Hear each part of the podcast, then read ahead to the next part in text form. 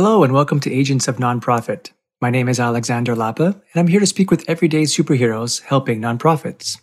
This week's episode is a special one, as we are episode number 100.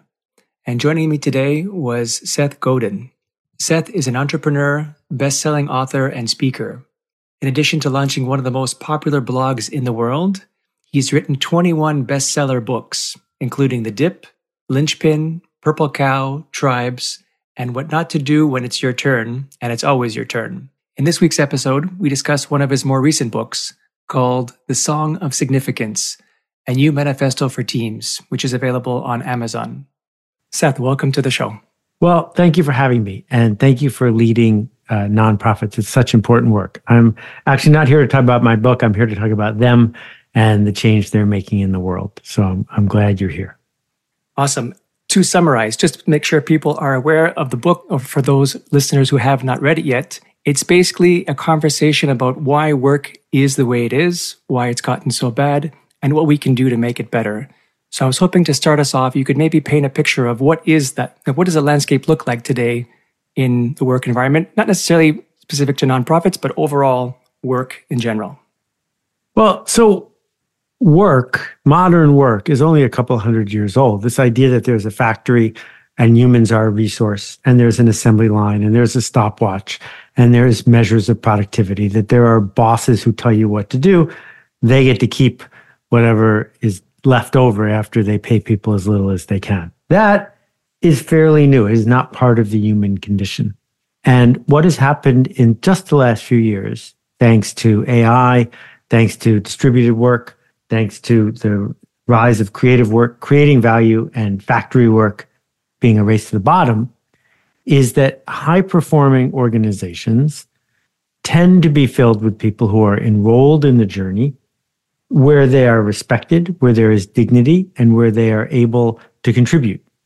And so we're seeing this rising gap between the old model of you can pick anyone and we're anyone, the race to the bottom, the idea that we're just here to make a profit for somebody else. And the race to the top, which I call significance, doing work that matters. So the two kinds of industries that you mentioned are the industrial capitalism or industrial industry and the market or significance uh, industry. And the first one, the former, is more like, if I were to paint a more accurate picture, would be more like, um, and I think of Amazon for the most part, where everything is measured employees have to end up sometimes urinating in these containers because it's all about efficiency, it's about timing, it's about treating people like resources instead of like people versus the significance organization, the organization that's trying to implement significance treats people as actual people and are trying to solve problems. Would you like to add anything more to that before I move to the next point? No, I think you absolutely nailed it. You know, there are hundreds of thousands of people who work at Amazon and in any given year, 50 of them have an idea that can change everything for them. But they waste the potential of so many other people because everyone's just sitting there worried about what the stopwatch is going to say. Right. And even to go further, the, the, the industrial market is more about like you wouldn't go there as an employee to feel fulfilled because of the conditions, the work conditions that you've been given, uh, you are limited. There's not much room for creativity. You're more like an order taker, not an order giver or contributor. Versus the the latter, the significance market is more about being an equal contributor. It's it's making sure that the former gets our basic needs met, sure, but we're missing that dignity, we're missing the agency, which the latter does provide. Why do we allow organizations to take our agency and dignity? I mean, are we why are we allowing them and why are we settling? Well, I don't think we just allow them. I think we often want them to because we've been indoctrinated from a really young age to ask, will this be on the test? How do I get an A? How do I avoid trouble? How do I avoid responsibility? Because that's the system. And if you've been indoctrinated in that for 15 or 20 years, it's no surprise that many people are drawn to that mindset where obedience to authority lets us off the hook. And if we can shift a little to the nonprofit thing here, you know, in the US, nonprofits get special stack tax status. And the question is why? And my argument is it's because they're solving a worthwhile problem that the community will benefit from. But it hasn't been solved yet. If it had been solved, you wouldn't need to work on it. So the biggest challenge that nonprofits have is to accept the fact that they're going to try many new ways to solve a persistent problem until they solve it. So this whole idea of avoiding error, of maximizing productivity doesn't make sense in a typical nonprofit because you're scientists, you're in a laboratory, that what it is to do this work is to explore the liminal stage between here and there, not produce as many widgets per moment as you can. So, there, is there is there any overlap between nonprofits and the industrial market? Are they completely separate, like it's one or the other, or do you think there are some methodologies, some structures, some strategies that nonprofits do can benefit from, versus keeping it fully separate because nonprofits do, let's say, contribute more back to society. They want to create an environment and a culture that is more giving, more understanding, versus and less efficient. Not necessarily less efficient, but less focused on efficiency. Right. So this is a, a key thing that I really want to address. I am not arguing that we should be soft. I'm not arguing that we should sit around the campfire and sing songs and that standards go down. I'm arguing the opposite. That when we are working with other people who are engaged in the journey together, we don't criticize the worker, but we relentlessly criticize the work. That if I think about the Aravind Eye Hospital in India, now, think about the population of New York, Chicago, and Los Angeles put together. That is how many people have avoided blindness because of this one eye hospital chain in India. The rigor that goes on at Aravind is spectacular. That the infection rate for eye surgery in rural India at an Aravind hospital is less than the infection rate in London. So nobody's being easy on anyone, but they are seeing the humans that are doing the work. So it is possible to obsess about productivity. It is possible to say we can deliver safe eye surgery for one thirtieth the cost of having it done in Cleveland. And at the same time, produce a workplace where people can come alive. In fact, I think they go together. So, no, this isn't an argument about efficiency. It's an argument about humanity. I love your part about in the book you talk about culture, how building a culture, that the responsibilities of leaders is really about creating a culture. And that's more important than strategy or tactics. I love the concept. And I'm curious to know, you know how can nonprofits apply that in their in their world? So I've worked very closely with perhaps a dozen significant nonprofits over the last 10 or 20 years. And when you walk into the room at Endeavor or at Build On or at Acumen or at Charity Water, you notice something about culture. I've also worked with some of the most famous giant nonprofits in the US, and it made my eyes bleed because the bureaucracy was king. And I don't work with those folks anymore because they have turned into faceless bureaucracies that are simply doing what they did 10 or 20 or 40 or 50 years ago with bequests from people who died from a disease that they're supposed to be addressing. And I think the difference is profound that, you know, if I pick Acumen, Acumen has put a quarter of a billion dollars to work in just 20 years and helped 100 million of the poorest people on earth. Charity Water Scott has led the fundraising of a quarter of a billion dollars in the last 20 years. And there are millions of people who are alive because of that work. From zero, that's a culture choice. That is not a strategy choice or a tactics choice. I love the story. It's not quite a nonprofit story, but the story of this rising tide car wash. Yeah. How they employ people who are a bit handicapped mentally or physically but they empower them and they create these these four pillars that basically separate end up separating this car wash from all other car washes. The retention rates i don't remember the exact numbers but they're off the charts. Customers love coming back to them. And it's nothing to do with price because i agree with you. If, if price was the only consideration then you just choose as a customer you choose the lowest price in your neighborhood and you call it a day and you forget about it. But because they created these four pillars, and I'll read them out to you, it's it's a thriving business. They they you wrote that when they start a new car wash, they can become very profitable very quickly. So the idea is it's a feeling of safety, a culture of accountability, clear purpose, and customer love. And I think for a lot of these, they, I mean, this is like a one for one parallel to a lot of nonprofits as well. I think these are four things that nonprofits can and should implement from the get go. Right. And so, you know, what the team at Rising Tide did is they didn't say, our job is to wash cars. And by the way, let's figure out a way to treat people well. They hmm. said, my brother has autism and he's on the neurodivergent spectrum. He can't get a job anywhere. Let's build a place where people like him can find fulfillment. Oh, and by the way, one of the ways we can do that is by washing cars. And the thing about washing your car, as you pointed out, is people could go to a cheaper one, or they could do what I do, which is not get their car washed. And so what you're selling is a luxury item. And luxury items are a story. And the story of getting your car washed at Rising Tide is that you're a good person. And the story is that you are being served by people who care and you care about them. And that is at the heart of what Rising Tide does. The, the clean cars is a mere side effect.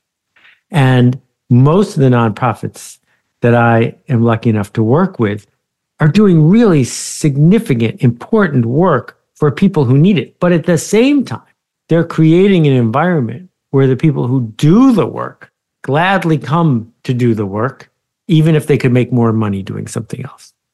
Yeah, a lot of people work with nonprofits not for the money, but because of they feel they're having an impact with the community. So definitely true there. Shifting then the conversation to more what are some tactics, strategies that nonprofits can implement? I mean, there's a lot of them in the book, but I'll I try to highlight only a few of them. The first one I, I loved was the fact that turnover is okay. And I, if you don't mind, I'm going to read the quote that you wrote because the idea, well, before I do that, the idea is in order to build a significant organization or organization of significance, it has to be a mutual respect. It has to be a mutual beneficial relationship. It's not just the worker benefiting from the workee, but it's it's a mutual one. And the minute it doesn't, it's be, it, it ceases to become useful. So the quote is, and this is the perspective of the nonprofit: "Join us if it works for you. Leave us when it doesn't. And if you leave with more knowledge than when you came, it's a symptom we did well together. That is beautiful." Thank you. Yeah, I still agree with it a year and a half later. I think that particularly in nonprofits, turnover should be a goal. It shouldn't be something to be afraid of. That being able to sit down with one another and re enlist in this journey is critical. That in the old days, we worried a lot about knowledge walking out the door, but the knowledge is all in Slack now. And so, yeah, there's a cost to turnover because it gets turbulent and there is the challenge of picking relationships up where we left off. But at the same time, there's nothing about your organization that's the same as it was 10 years ago. So if it's going to change again in the next 10 years, why not do it with intent? Why just let it happen randomly when someone finally discovers they have an option and they leave? Let's do it on purpose because we don't get tomorrow over again. And the opportunity to have the right people in the room for the right reason is spectacular. There are a lot of nonprofits that fear turnover. And I think you underlined, or I will underline the comment you made. It has to be somewhere, documented somewhere. You don't want to lose too much when that person walks out the door because it should be in a central repository of some kind, you know, process storage, wherever it might be, so that the, the information is not lost completely but you do, and I agree, it's okay to let that person go when it doesn't mutually benefit each person, the, the organization and the, the person. Yeah, I mean, a couple of things. A friend of mine worked at a commercial bank years ago, and in the US, you must take two weeks of vacation in a row if you work at a commercial bank. And the reason they do that is to keep uh, internal employees from turning into folks who are kiting checks and keeping embezzlement hidden. If you're gone for two weeks, things are going to rise to the surface. And Tom Peters used to write about the idea they should have a resume clinic. I'd modernize it to a LinkedIn clinic every six months where you challenge your people to upgrade, update their LinkedIn profile. And so folks say, well, why would I do that? Then folks will leave and get a better job. And the response is, well, would you rather have them stay because they can't find a better job? The whole point is you want people who are there because they want to be there, not because they have no other options. Second point is about vocation skills. And a lot of us, a lot of organizations at least, measure people based on proxies. That's the word used, where, you know, how many words can you type a minute? How many donors can you get? How much can you fundraise? Which are important, but they're a side effect or a portion of the overall skill set that a person brings to the table. That these vocation skills or non vocation skills, these soft skills that we call them, are in a sense the real skills, the, the people skills, the communication skills, the leadership skills. So I'm curious to know, like, why do we call them soft skills if they're really real skills? Well, proxies are everywhere we look. Calories are a proxy for is this food healthy or not? Because it's hard to just keep all these ideas in our head. And I can go down a long list of proxies. Some of them are very noxious and dangerous. We use someone's height or skin color as a proxy for whether we can trust them, which is absurd. And at work, under Henry Ford and Frederick Taylor, the proxies were fairly accurate. That the faster they could make a Model T of suitable quality, the more money they would make. So all you have to do is measure how fast you can make the car, and you're maybe onto something at least in the short run. But the proxies start to fall apart when work gets complicated. And, you know, so if I look at the proxy of how many sales pitches did you do today in the fundraising department, what I'm doing is encouraging you to spam people. I'm not encouraging you to build actual useful long-term relationships that are going to help this nonprofit be transformed. And just because it's hard to measure doesn't mean it's important. Just because it's easy to measure doesn't mean it's important. We have to get really clear about why are we measuring this to begin with? And what we see about real skills, some people call them soft skills, is it's hard to measure humility, empathy, connection, sense of humor, loyalty, leadership. But just because it's hard to measure doesn't mean we should ignore it. I remember when I did my psychology class many years ago in university, they warned us that beautiful people get ahead only because they're beautiful. That again, it's a proxy for because they're beautiful, and they must have everything going for them. We are more likely to promote them. Same thing with tall people. You mentioned that more, I don't remember what percentage, but there's a high number of CEOs that are above six feet tall because we attribute other characteristics to people who are very tall. And it's uh, even a the halo effect, which is if you're near a person like that, you feel like you are uh, benefiting from from their yeah. um, attributes. Yeah, and we should name it. We should announce it. We should get really good at celebrating somebody who does a hard thing, a thing that doesn't ordinarily lead to applause, a thing that actually connects to what our organization is about, as opposed to consistently giving the best rewards to people who do stuff that maybe comes naturally to them, but isn't going to get us to where our nonprofit seeks to go. And I've seen this in too many cases where there's someone who is very, very good at their work. You know, they're able to produce amazing results, but they're awful to work with. And that can have a, a, big impact to the rest of the organization. It can bring people down. They could be an energy vampire or just makes work less fun even though they're good at very specific things, their overall contribution to an organization might actually be more negative than positive. And it's, it's about identifying those people and realizing that there's a lot more importance on all of these other skills, these real skills. But then how do we, if we can't measure them so easily, is it just a matter of trying to change our bias to say, you know, this, these are important. We need to identify which ones are truly important to us and then try to find ways to measure them? Or are there other ways to actually measure them? Well, you know what's really hard? What's really hard is getting 20 million solar lanterns distributed in rural India. That's so much more difficult than being able to look somebody in the eye and talk to them honestly about what matters around here. So you already signed up to do difficult work.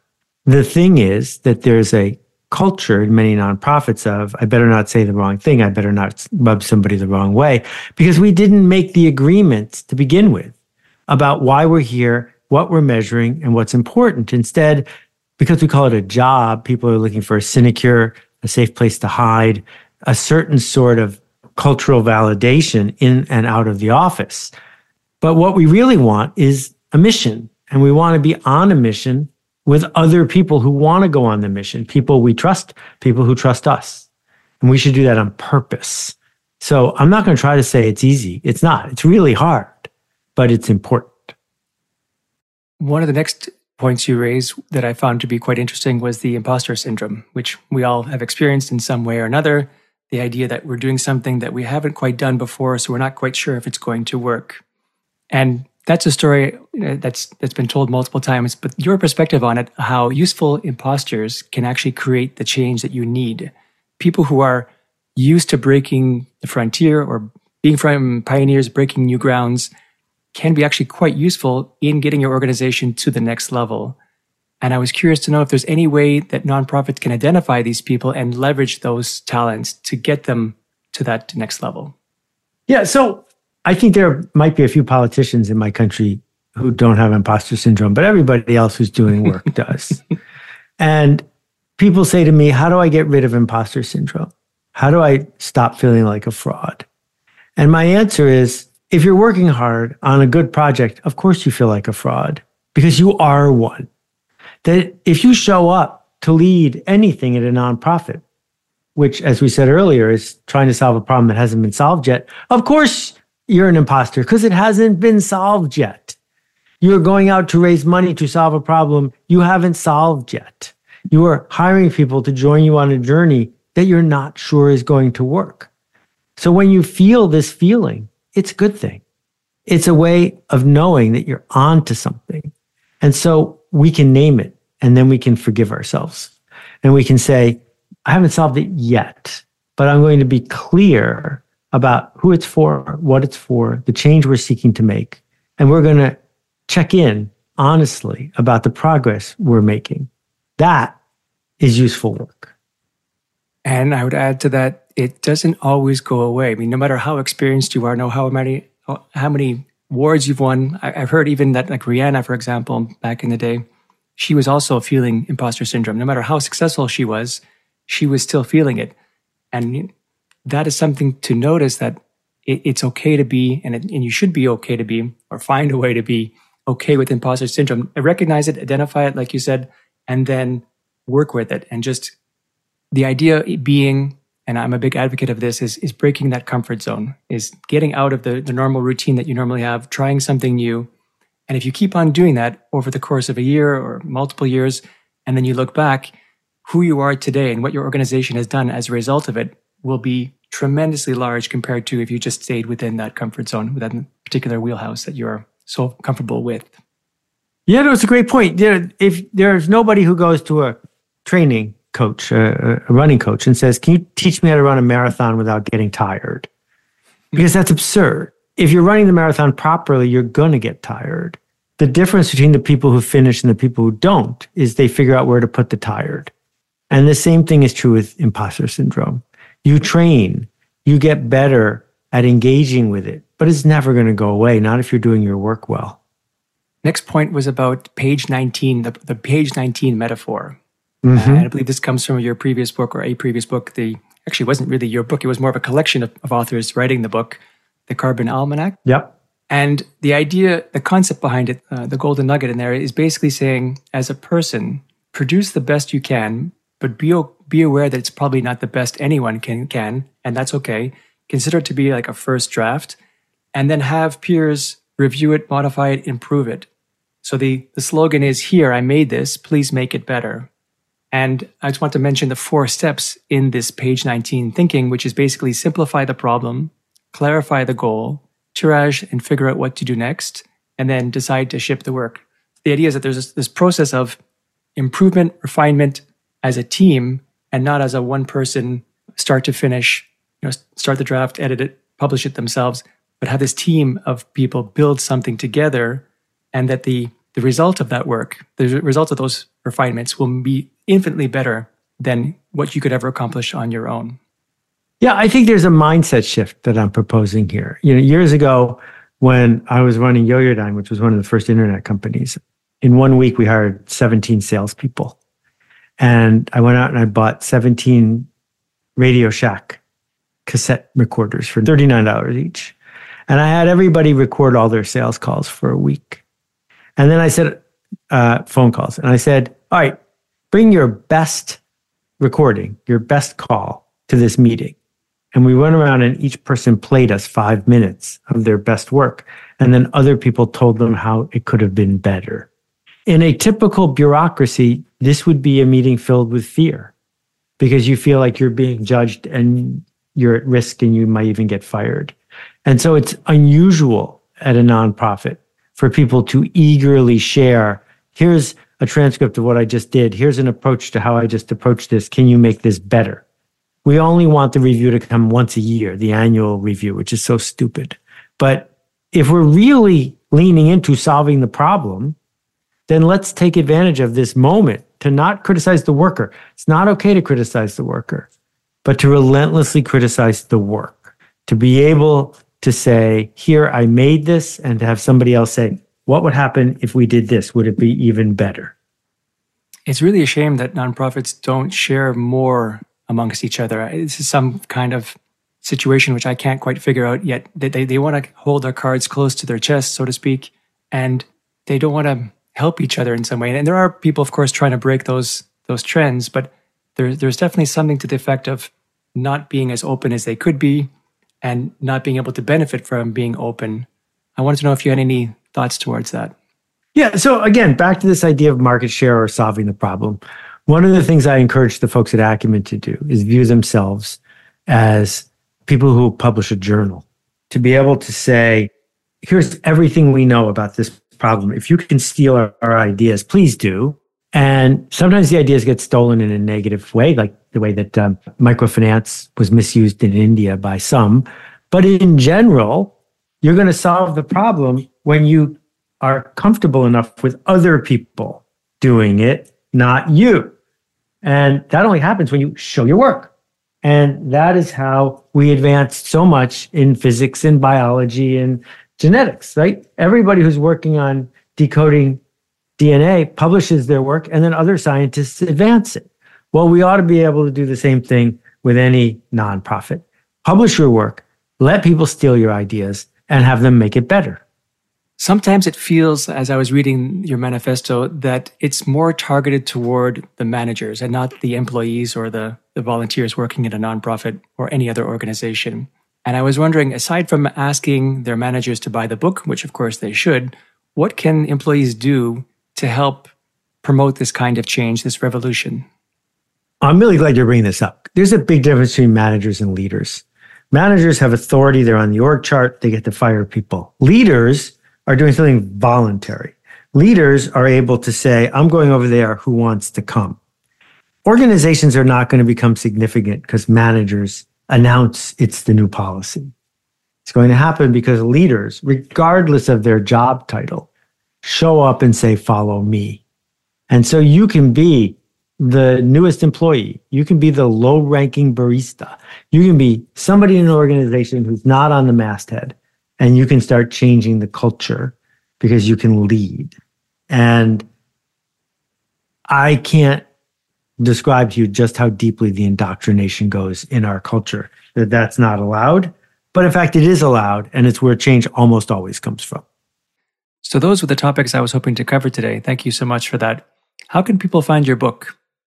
So, I've written 9,000 blog posts at seths.blog which is a lot of blog posts. If you go to seths.blog slash song, I've summarized some of the ideas of the book. But people don't take me at my word, but I mean it. It's fine with me if you don't buy the book. I don't write books for people to buy them. My goal is for people to take ideas and run with them, to teach them to other people, to make a ruckus, to make a difference, to be missed if you are gone. And we probably don't need a slightly more efficient pesticide company. But what we do need are nonprofits that do work worth doing. So if this resonates with you, I hope you'll take the ideas and run with them. Well, I will definitely plug your book because it's a, it was a worthy read. And it's what I liked about it is that it's a very easy read. It's not like a thousand page book.